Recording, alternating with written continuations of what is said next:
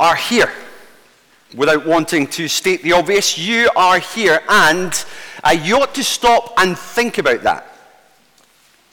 We don't stop to consider the fact that we exist, um, we just seem to get on with doing it. But when you stop and think about it, it is amazing that we exist at all, isn't it? I mean, when you think of uh, the question, what are you? You're made up of trillions of, atoms, mostly oxygen, carbon, hydrogen, nitrogen, a few other of their elemental pals, that are usually happy enough to exist independently, but conveniently congregate to make you you. It's pretty amazing that we exist. And not even when you think of who you are and what you're made of, but think of where we are. I mean, you're on a planet that's currently spinning at 1,000 miles an hour as it travels 67,000 miles an hour around a star. Okay? Now, the world is moving so fast, you are literally at this very moment being sucked into your seat. It's quite cool, isn't it?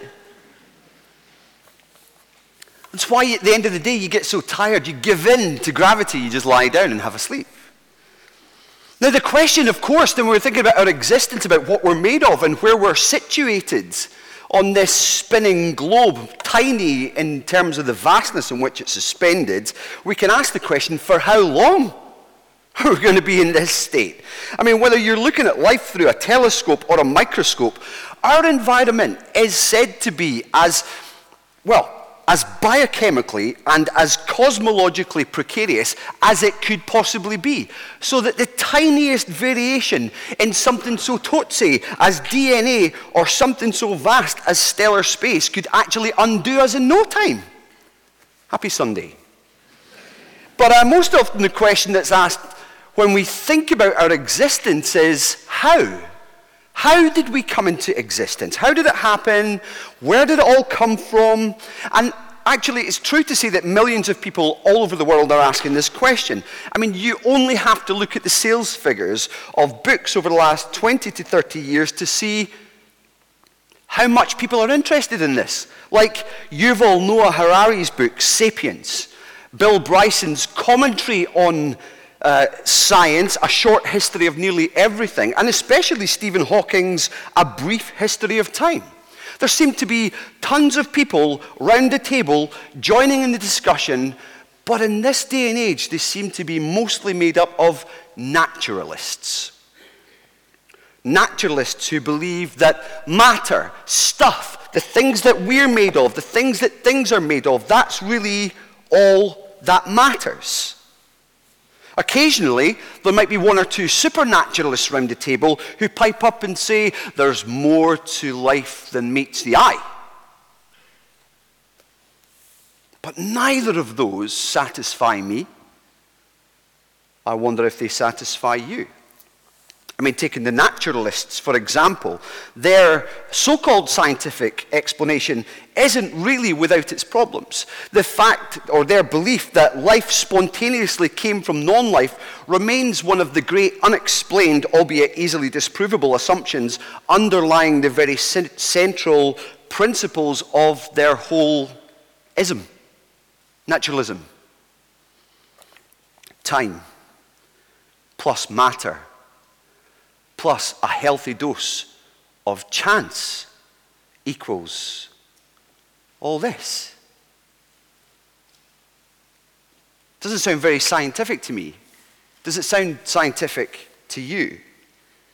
Bryson, of course, commentating on this naturalist view too, so deftly and swiftly damns any view of a creator, of course, but he talks so confidently of all matter, including me and you, emerging from this infinitesimally compact singularity, a pregnant, though non existent dot. That in a moment of glory, he uses the word glory to describe this, assumes the heavenly or vast dimensions of reality, space beyond comprehension, and all in the time it takes you to make a jam sandwich.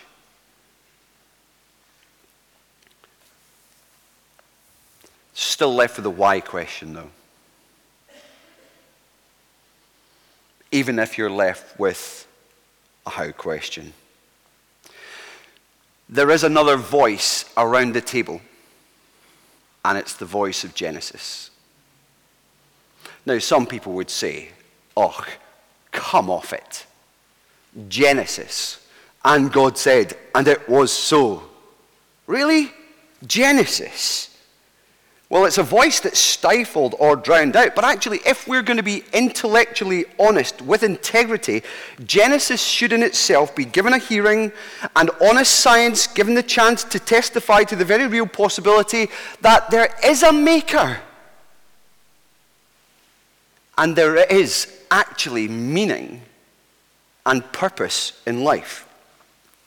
Now, before I delve into the ins and outs of Genesis 1, I have to say a couple of things about Genesis as a whole, because this isn't a sermon series just on Genesis chapter 1 and 2.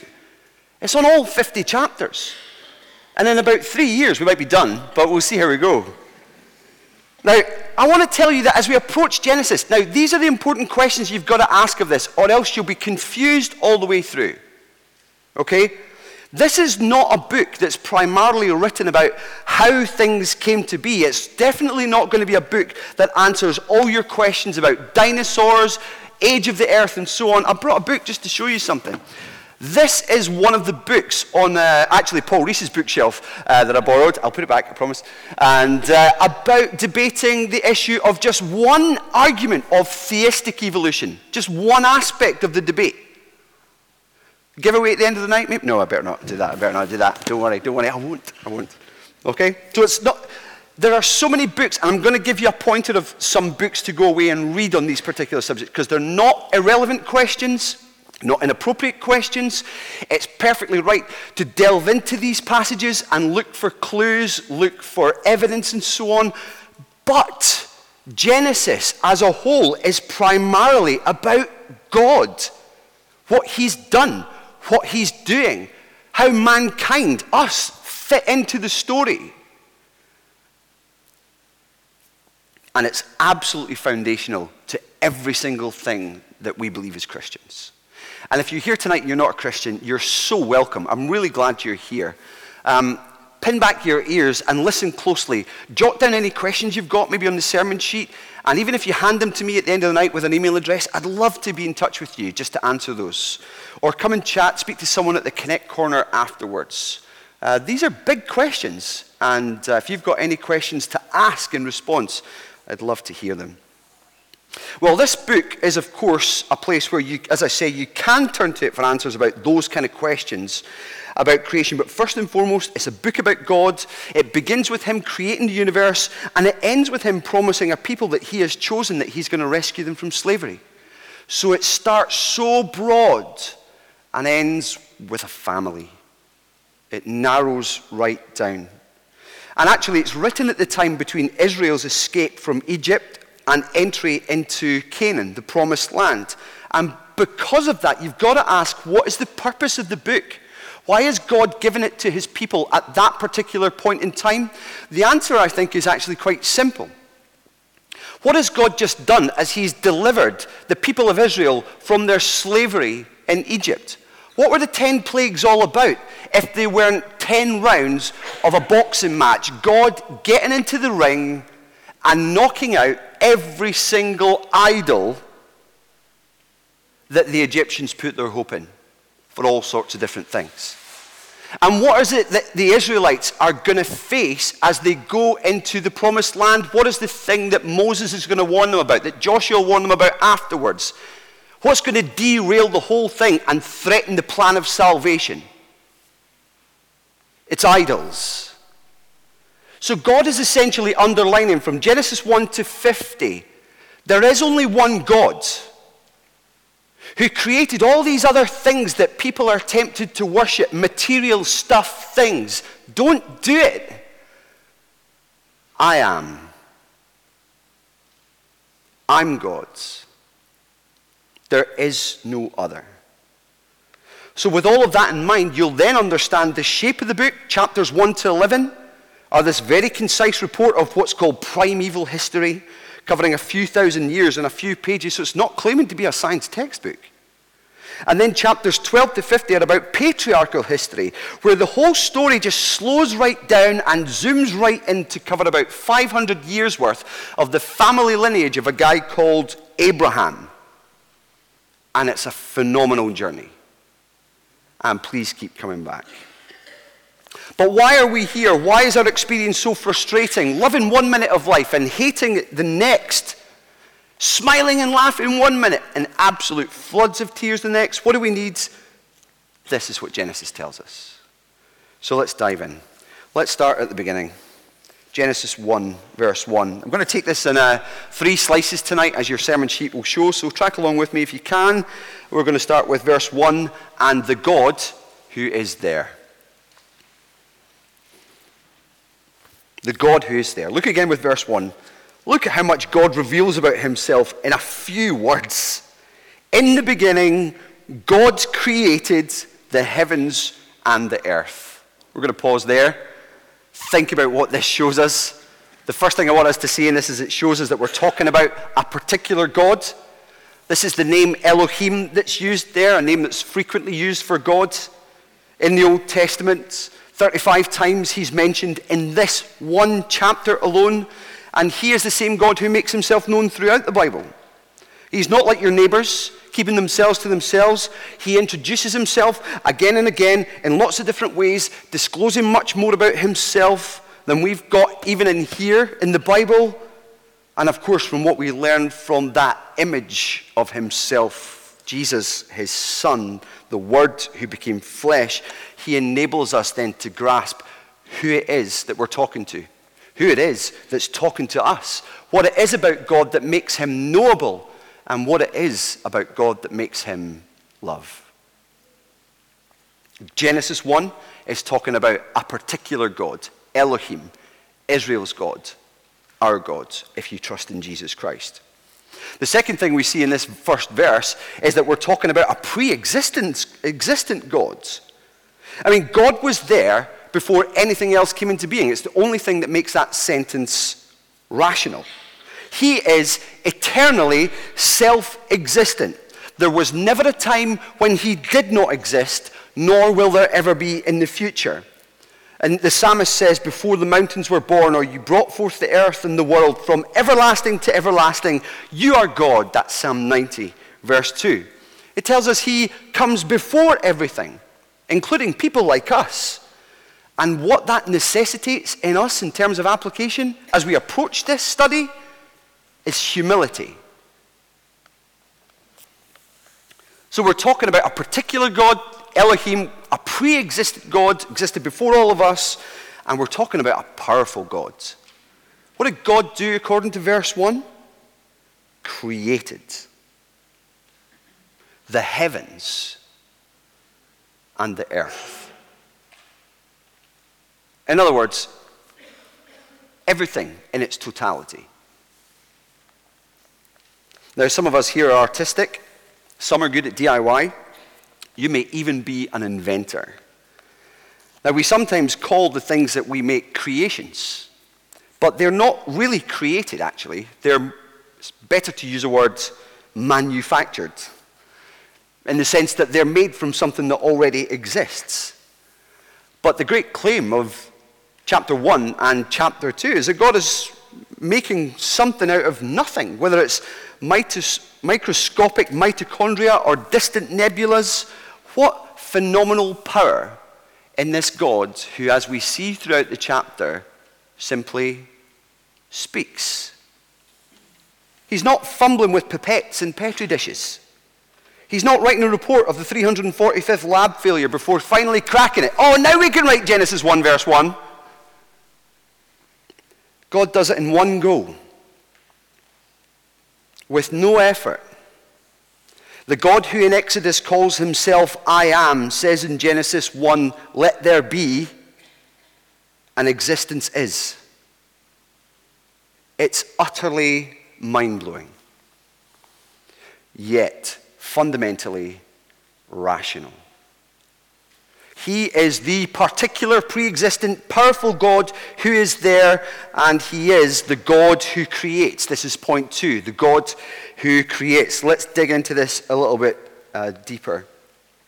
So, verse 1 essentially sets the stage for us, and verse 2 gets us ready for the coming arrangement. Verse 2 tells us that the earth um, that God created was at first formless and empty, and the Holy Spirit is poised, kind of like a kingfisher, ready to uh, dive into its prey, ready to go to work. The Holy Spirit, ready to go to work to form and to fill the earth. And that's exactly what we see God doing in verses 3 to 31. Forming and filling. On days 1, 2, and 3, God forms the heavens and the earth. And on days 4, 5, and 6, God fills these spaces. And I don't want you to miss the shape of this and how it all matches up. Because what is formed in days 1 to 3? We've got light, waters, above and below, so sky and sea, land, veggies and plants, those kind of things. And it's like a stage, but there are no actors yet. It's a setting. But here come the actors in verses 4 to 6. Filling the stage, you have the luminaries, lights to rule the day and to night, to govern. Birds and fish to populate the sky and sea and encourage to multiply. Animals and then humans in day 6 to fill the earth. Now, don't take that last combination and associate it with a guy like Yuval Harari's assertion. His assertion that humanity is scientifically some kind of animal, albeit a cleverer sort. No, look at the difference in God's estimation. In verse 25, how does he respond to or evaluate the creation of animals? It says, and God saw that it was good. Now look at verse 31 with the addition of humankind. And what's God's evaluation? very good. Don't tell me there's no difference. It's very good. And here's where we see humanity is the pinnacle of God's creation. Not just a random collocation of atoms, not just time plus matter plus chance equals humans. It's not.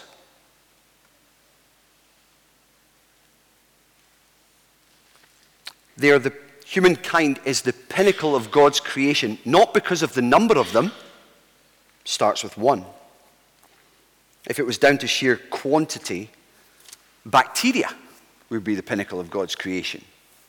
But he doesn't look at bacteria and say, This is very good. But it's not. They're good, by the way. It's the quality, it's a specific feature called the image of God in humanity. Now, nothing else that God has made can be said to be made in his image except humankind. Look at me, verse 26. Then God said, Let us make mankind in our image, in our likeness, so that they may rule over, well, basically everything there. Verse 27. So God created mankind in his own image. In the image of God, he created them. Male and female, he created them. Now, what is the big deal with this image thing? What is it? Some folks struggle to put their finger on exactly what it's talking about, but think about images. What does an image do? It images something, right? It, it images something. The city of Edinburgh put up a statue or an image of Thomas Chalmers on George Street. And what's the point of it? Well, it's to image the one it represents and stir everybody's thoughts to remembrance.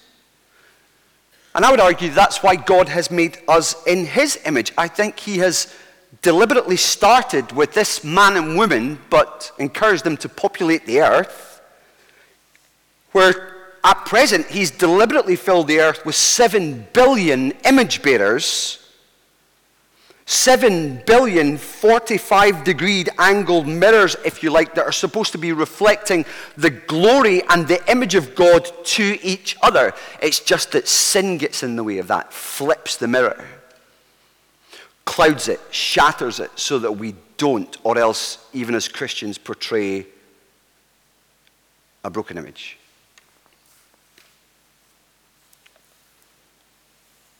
Now, not everyone acknowledges this fact, of course, that, that we're all made in the image of God. Not everybody can say, Oh, as I look at you, I can see God. No, Romans 1 tells us exactly why, though. It says, Though everyone sees it, people suppress the truth by their wickedness. and choose not to acknowledge it. Romans 1 then says that all are without excuse. No one can say at the end, I didn't know you existed. You've got no right to judge me. I didn't know. No one can say that. Now, I don't have time to go into all the implications of this, and helpfully, in two weeks' time, it's going to be brought out in Genesis chapter 2. But I want to say, just briefly in terms of application, that this is this, made in the image of God, humanity being this pinnacle, treasured by God, given a special place, it's the reason why at the very heart of a Christian's concern for, we have a, a heart for all of humanity, not just for fellow Christians. So we speak out against oppression and racism because those people who are being oppressed or racially abused are made in God's image.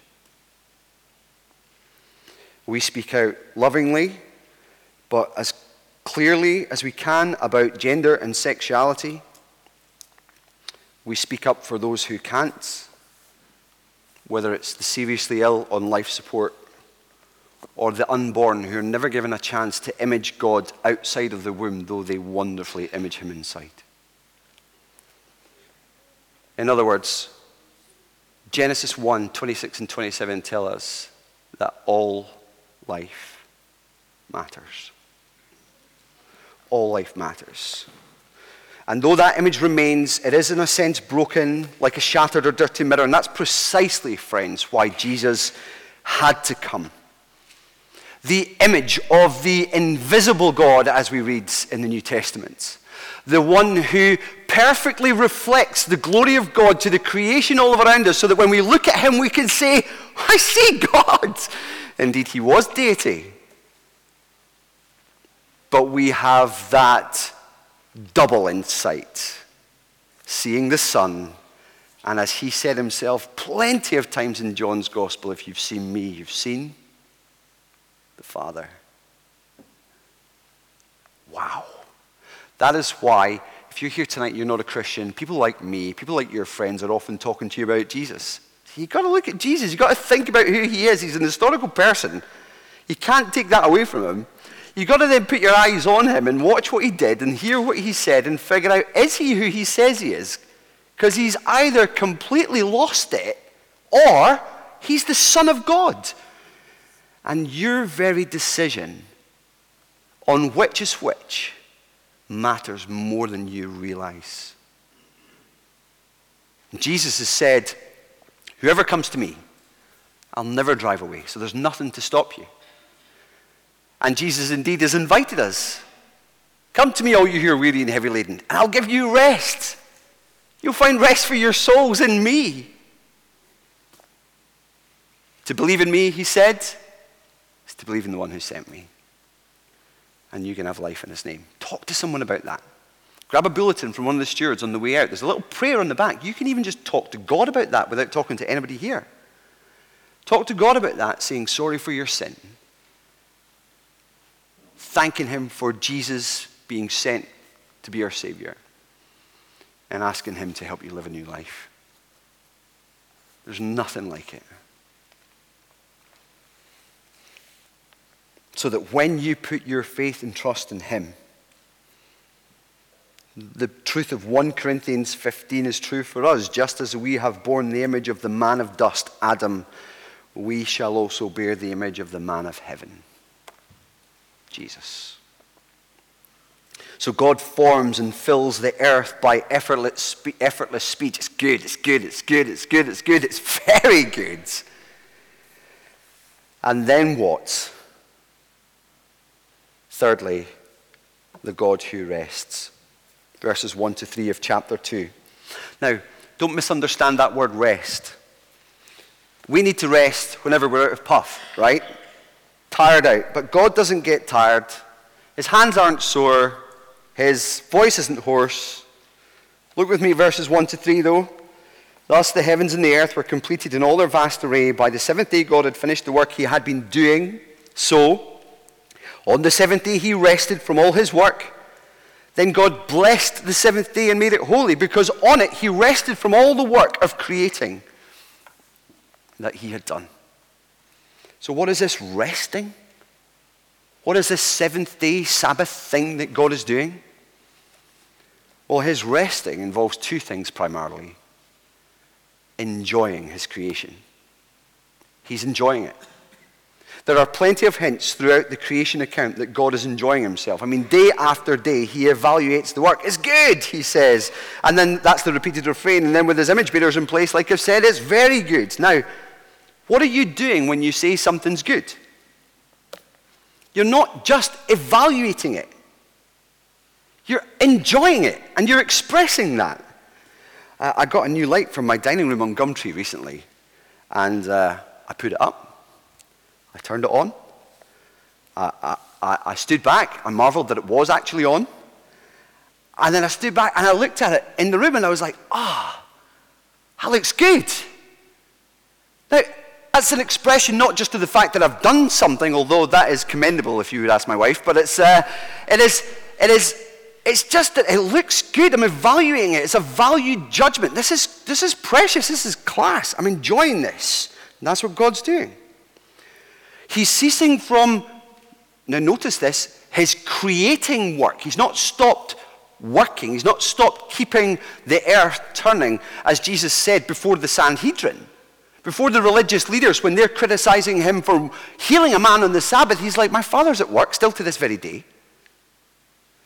But this is the creation work. God's done his work, and everything is, he's sustaining it still through the agency of Jesus the Son, upholding everything by his powerful word. But what is he doing at this point of creating? He's enjoying it. He loves it. And especially us. Because through those little image bearers that he has made will come a Savior. Jesus, who takes on the flesh to image God's. He's looking at it and he's loving it. But the other thing that we see him doing in verses 1 to 3 is, as he ceases from this creating work is that he is ruling. Now, as he rests, he's enjoying it on an ongoing basis. There's plenty that displeases him, and he's working that great reversal to, with Jesus at the heart of that. But God is ruling over this creation. Now, you've noticed, of course, there was a rhythm to Genesis 1. And God said, and there was. God saw that it was good, and there was evening and the morning, the whatever day. Six times you see that repeated rhythm. Now, the seventh day, the day of rest, has no end. There's no refrain at the end of it.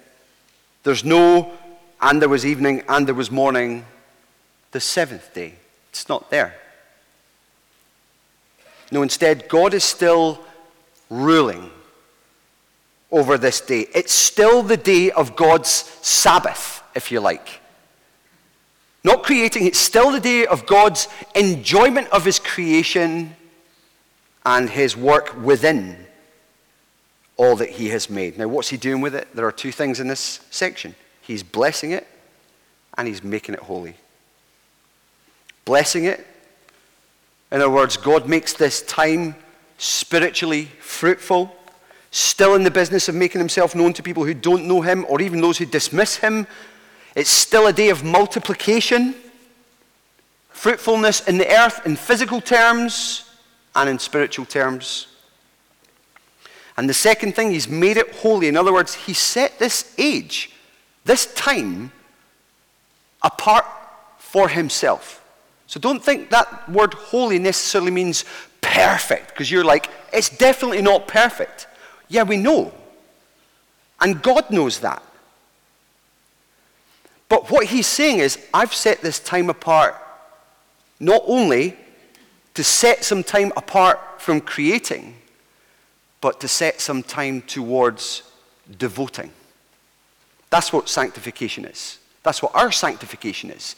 It's not just being set, that's what holiness is, just not being just set apart from sin. It's being set apart from sin and devoted to God.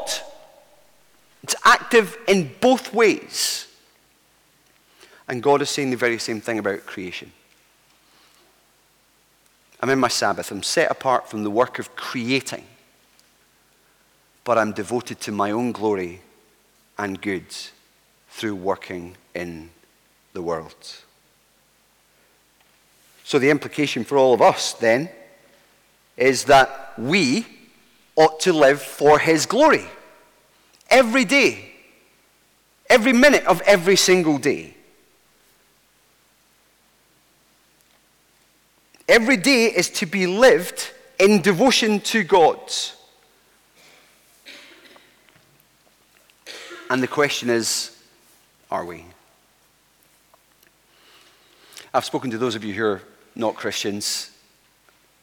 It's another question for you. Are you living in devotion to God? It matters in this day and age, and it will matter in the days to come.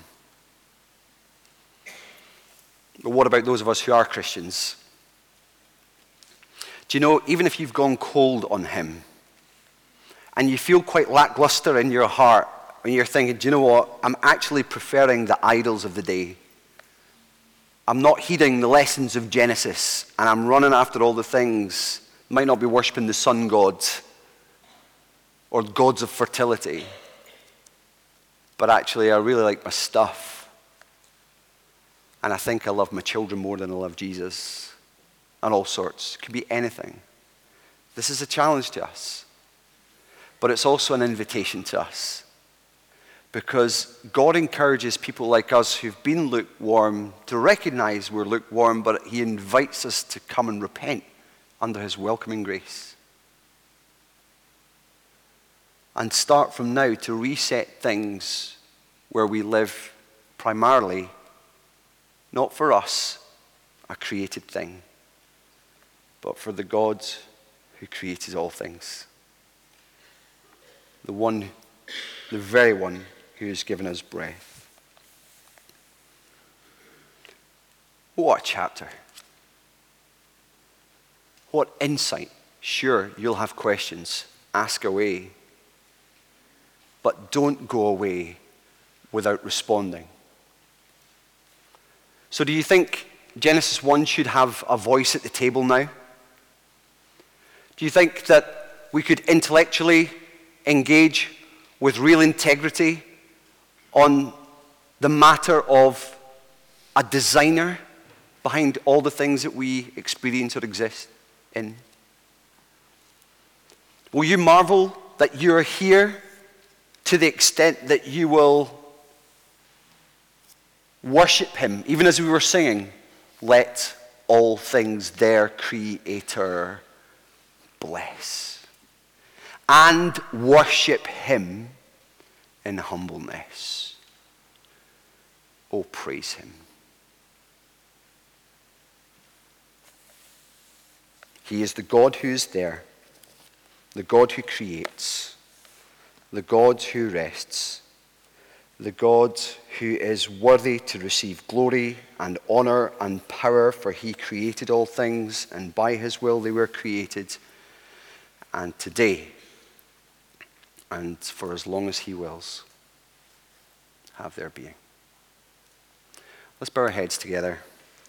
Why don't you take the next minute or two, just reflect on something that struck you in the sermon, whether it's something to think over, something to pray about, might be a prayer of repentance, might be a prayer for God to show you more, might be a prayer for courage to explore it more. Take the next minute or two to respond, and then we'll stand and sing together.